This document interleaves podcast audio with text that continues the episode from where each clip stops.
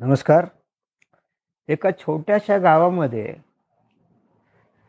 एक लहान मुलगी सुटी असल्यामुळे अशी बागडत होती. इकडे खेळ तिकडे खेळ बागेत खेळ.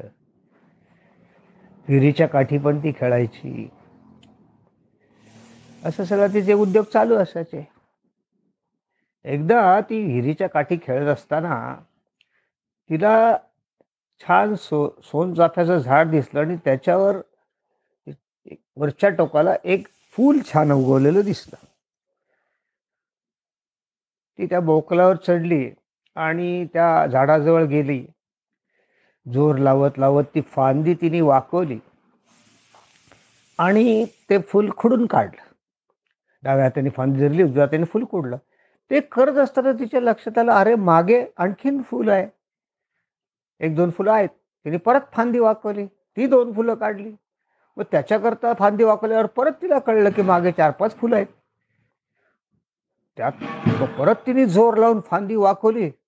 एक फुल काढलं दुसरं काढणार तोच. त्या फांदीचा एवढा जोर होता की तिच्या सकट ती फांदी उचलली गेली आणि ती मुलगी त्या विहिरीवर अशी टांगली गेली. म्हणजे तिने फांदी धरली आहे आणि ती विहिरीवर लोंबकाळते मध्ये खाली विहीर. घाबरली ओरडायला लागली जाम रडायला पण लागली. करायचं काय आता? फांदी सुटली तर संपलं. हे तिच्या छोटं एवढं वय होतं तरी तिला कळलं. तेवढ्यात एक आवाज झाला आकाशवाणी सारखा आणि बाळा घाबरू नको मी धरलंय तुला. पण मी काय सांगतो? ती म्हणजे सांगा बिगा नंतर आधी मला काढा आधी मला काढा. जोर जोरात ओरडते रडते म्हणतं थांब पडणार नाहीस. मी तुला आणि झाडाला धरलेलं आहे. मला एक सांग. तू एक फूल बघितलं ते काढलंस. मग ते तुझ्या वास घ्यायला असेल डोक्यात घालायला असेल म- देवाला व्हायला म्हणजे मला व्हायला असेल.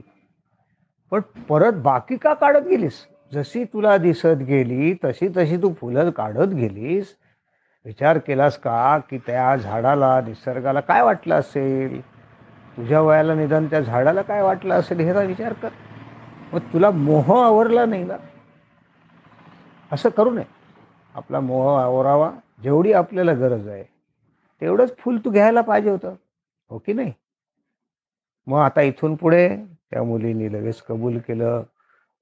तिला कळलं कोणतरी बाप्पासारखं आपल्याशी बोलतोय. म्हणजे बाप्पा बाप्पा मी परत असं नाही करणार. मला एकच फुल काढत जाईन. असं म्हटल्याबरोबर ती फांदी हळूच अशी जमिनीच्या दिशेने आली. ती मुलगी उतरली फांदी वरती गेली. देवाने हे सगळं घडवून आणलं होतं. कशा करता? आपल्यालाही संदेश आहे ना. मोह करू नये.